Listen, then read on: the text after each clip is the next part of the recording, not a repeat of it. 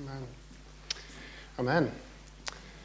So, um, for anyone who doesn't know me, my name's Jonathan. Uh, I'm married to Helen. Uh, we've lived in this area for ooh, uh, about a decade now. Um, so, yeah. Um, and I'm part of the leadership team in the church here.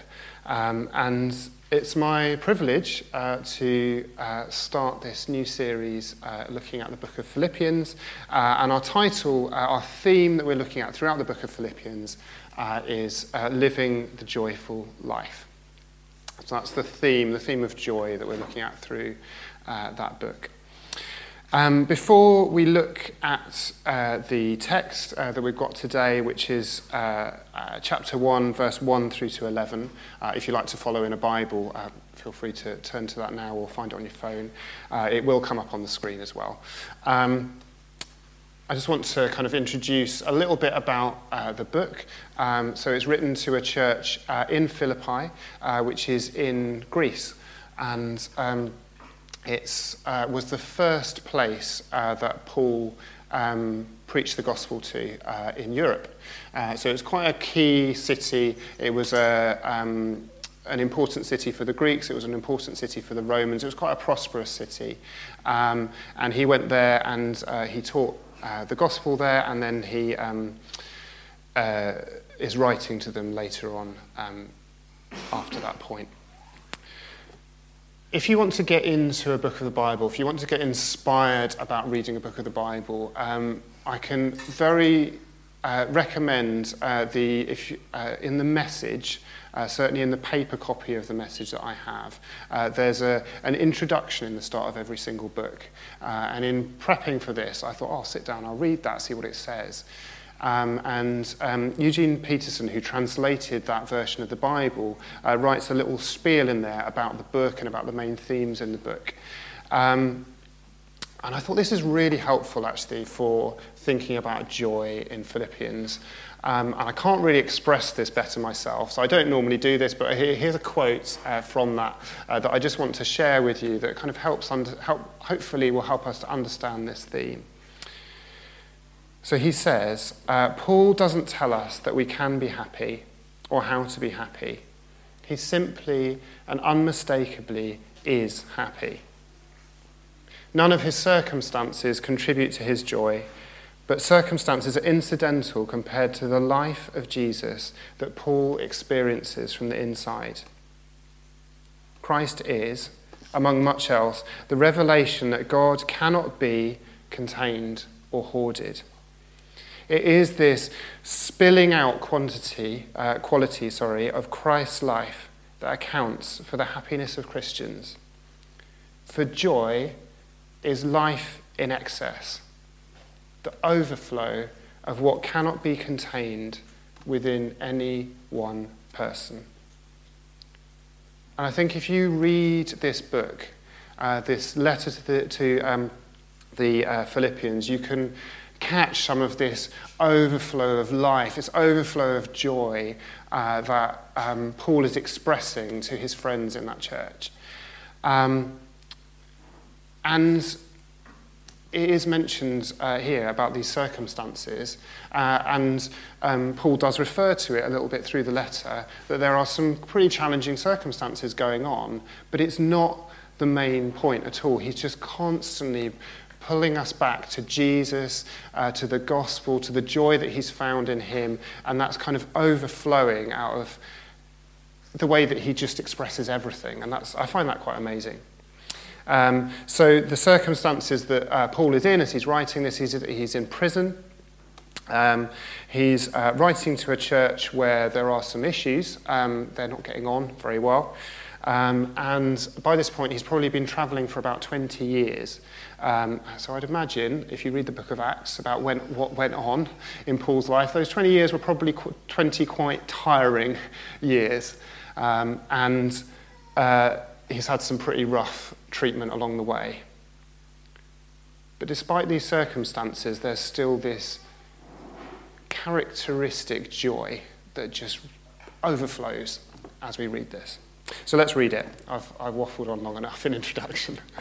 Um, so, uh, chapter 1, verse 1 to 11. Paul and Timothy, servants of Christ Jesus, to all the saints in Christ Jesus who are at Philippi, with the overseers and the deacons, grace to you and peace from God our Father and the Lord Jesus Christ.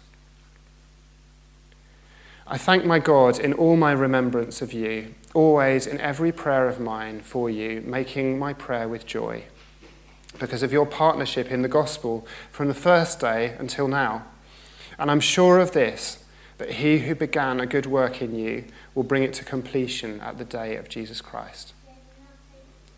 It's right for me to feel this way about you all, because I hold you in my heart, for you're all partakers with me of grace, both in my imprisonment and in the defense and the confirmation of the gospel. For God is my witness, how I yearn for you all with the affection of Christ Jesus. And it is my prayer that your love may abound more and more with knowledge and all discernment, so that you may approve what is excellent and so be pure and blameless for the day of Christ, filled with the fruit of righteousness that comes through Jesus Christ to the glory and praise of God. Okay, so um, I've got four points I want to draw out of this uh, this morning, uh, and these should come up on the screen. Um, first one uh, is outward looking thankfulness. And that kind of speaks to this theme of joy that we've got uh, coming through this book, um, and particularly through this passage. Um, secondly, confidence in hope. Thirdly, honesty about what has been lost. And fourthly, because everyone really knows that you're actually only allowed three points, confidence in hope. um, he returns to that theme at the end. So there we go. Right, so starting with outward looking thankfulness.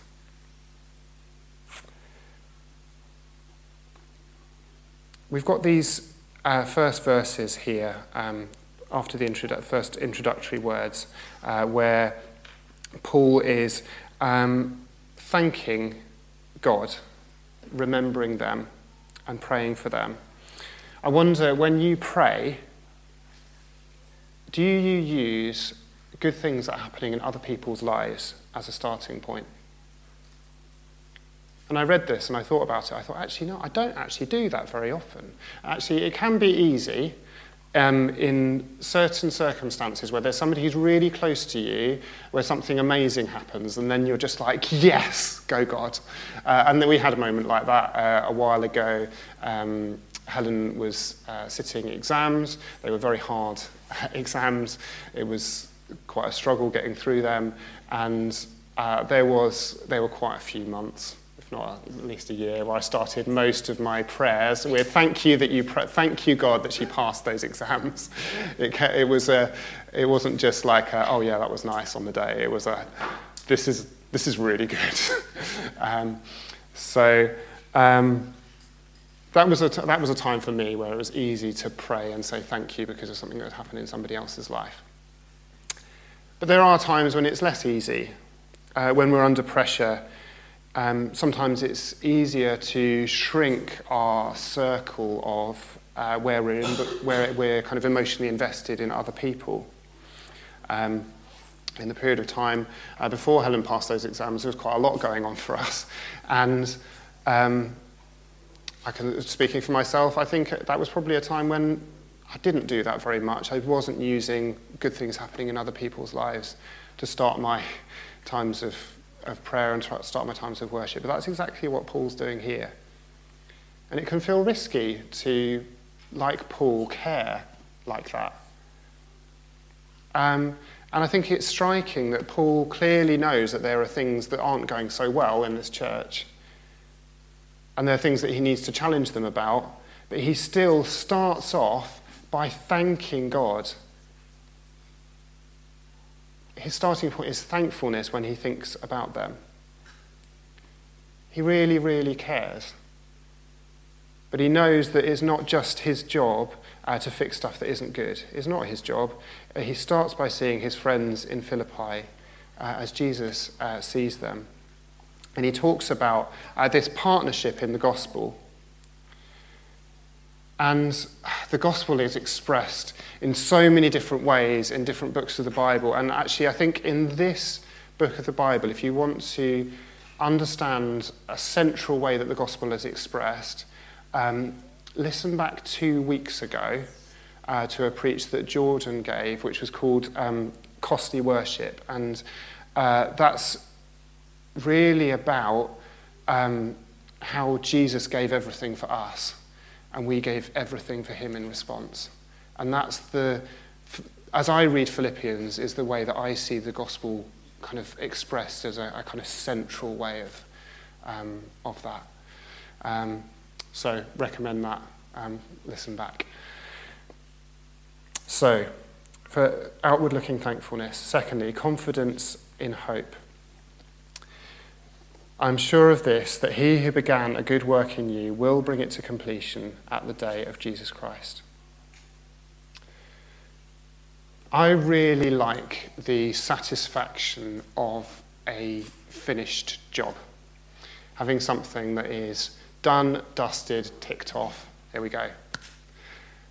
Um, at the end of every day at work, certainly if I've got a lot going on, I always make sure that I write a list down of the things that are still buzzing around in my head so that I can set that down and then I can pick it up again the next day and off we go again. Um, because otherwise, these unfinished jobs are kind of buzzing in my head a bit, and um, Helen's making a face at me because she knows I'm coming home and I'm thinking about them and I'm probably talking to her about them, um, being very boring. Um, so I would imagine at this point in Paul's life, there's quite a lot of unfinished business that's going on. And he's in prison. And he's not in any position to finish those unfinished conversations, to do those things that he wanted to do, to meet up with those people that he wanted to meet up with. But this doesn't seem to stress him out. It's quite remarkable. It's because I think he, has a really clear understanding of the work that belongs to God and the work that belongs to us. He isn't just thinking, okay, like I do at the end of my working day, I've got this much done, God, and uh, God, can you just finish that bit for me? He understands that what God is doing, God starts and God finishes, and that's it. The work belongs to God, and Paul has complete confidence that it's all God's doing, and he will do it when he sees fit, as he sees fit. And he t- uses this phrase at the uh, day of Jesus Christ. And he, he will come back to that later. That's my, my second confidence in hope point. Uh, we'll kind of unpack that a bit more. My third point is uh, honesty about what has been lost. It's right for me to feel this way about you all, because I hold you in my heart, for you are all partakers with me of grace, both in my imprisonment and in the defense and confirmation of the gospel. For God is my witness, how I yearn for you all with the affection of Christ Jesus. And I read these verses. Uh, what really hit me was actually the, there's a, an emotional content to this as he writes it, is this isn't just I'm saying these things because I feel like it's the right thing to say. He really is feeling this. And he's really feeling the pain of the separation from his friends. And he's writing to them and he's telling them, guys, I'm really missing you. This is tough. Being in this prison, it's not a very nice place to be. And actually, I'd really like to be with you. He's not pretending that everything is fine because it's not. The relationship is precious, and Paul is honest about how that feels. And the central thing about this relationship is that they're together in this phrase he uses, partaking of grace. It's not one that we really use, um, but he basically means receiving the uh, life and joy from this relationship that uh, they have together with Jesus. So Paul experienced this loss of freedom that limited his relationship with his friends. I think all of us uh, experience loss in life in different ways at different times. And I think actually the way that Paul is expressing himself here is actually so helpful and freeing for thinking about this. Maybe uh, you've had a relationship that ended when you didn't want it to, or someone that you were close to passed away. And these things can feel really unfair. It wasn't fair that Paul was in prison. It wasn't fair that all this stuff was happening to him. Plans that he made that never happened, conversations he never got to had, have. Things for you working out, certainly not the way that you would have wanted. But Paul is honest, and the emotion is there that we can see. And he's telling them he loves them, he's praying for them, he's telling Jesus how much they mean to him. And actually, Paul is full of joy and happiness in this but it doesn't mean that he's just painting a happy face over and putting it on to cover up how he real, really feels about what could have been. The joy that he has that comes from Jesus is real because actually there's no sense of hiding or pretending that things are fine when they're not. So then we come to this uh, final point, these, these last few verses, verses 9, 10, 11, where Paul shares with them what he's praying for them. Through this sense of loss and through this uh, emotion that he's feeling, this is what he wants for his friends in Philippi.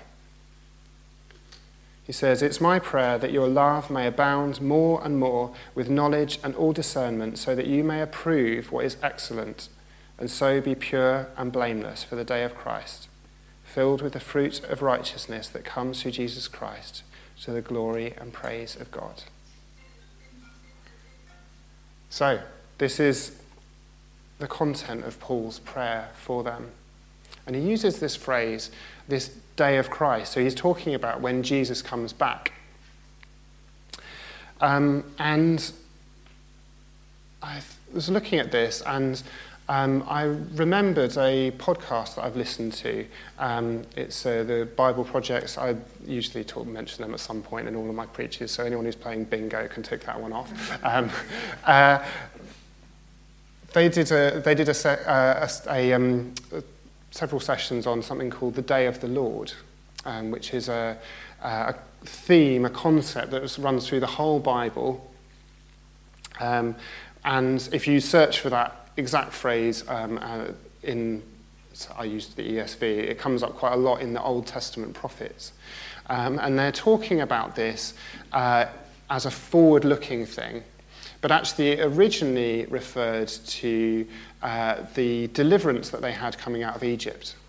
Um, so, what's happening with this Day of the Lord phrase is he's taking this concept that they have in Jewish thinking and he's saying, actually, I want you to understand these ideas that you already have about deliverance uh, from, uh, uh, and from, from being slaves, from, uh, into gaining freedom. I want you to think about those ideas and understand them in the light of Jesus. And he's saying, I want you to remember to uh, look back to that day of deliverance that happened on the cross, and I want you to look forward to the day that Jesus is going to come back. And all of these things that I want for you, that I'm praying for you, I know I've got complete confidence that on the day that Jesus comes back, he will have grown in you this knowledge, this love, um, the ability to prove, approve what is excellent, uh, purity, blamelessness, righteousness. And all of this is going to be for God's glory.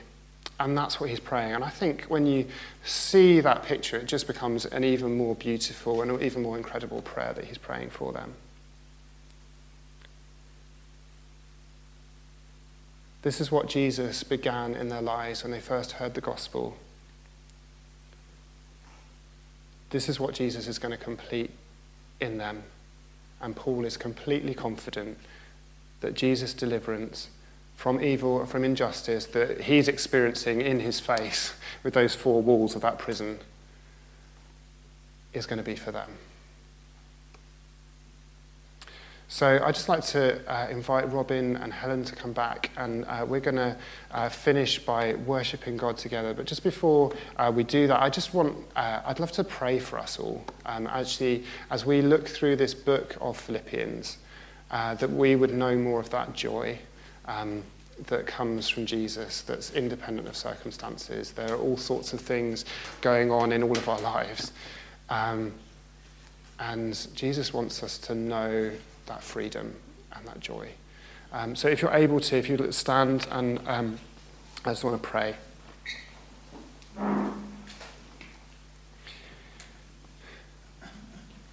Lord Jesus, I just want to thank you uh, that we can look back at your cross. Thank you that we can remember your resurrection and know that life. Thank you that we can look forward to the day that you will come back and uh, all everything that is wrong with this world will just be put straight and put right. And we look forward to that day. Thank you that we can know joy in this moment, in between those two things, knowing that you've got the full victory on the cross and knowing that you're coming back to, uh, to, to bring that joy to its completion. I want to pray for anyone in this room uh, that is carrying a sense of uh, loss. I pray that they would know your peace in this time. Thank you that we can be completely ourselves before you and be completely honest about how we feel and that nothing is too difficult for you. So we ask Jesus for your uh, healing in that, through that time. And yeah, Lord, I just want to ask above all that we would just overflow with your life. Thank you that that is real joy. I pray that we would know you close with us this week and every week. And out of that place be just so, so full of you that it would come out in all of our interactions. We pray all this in your name. Amen.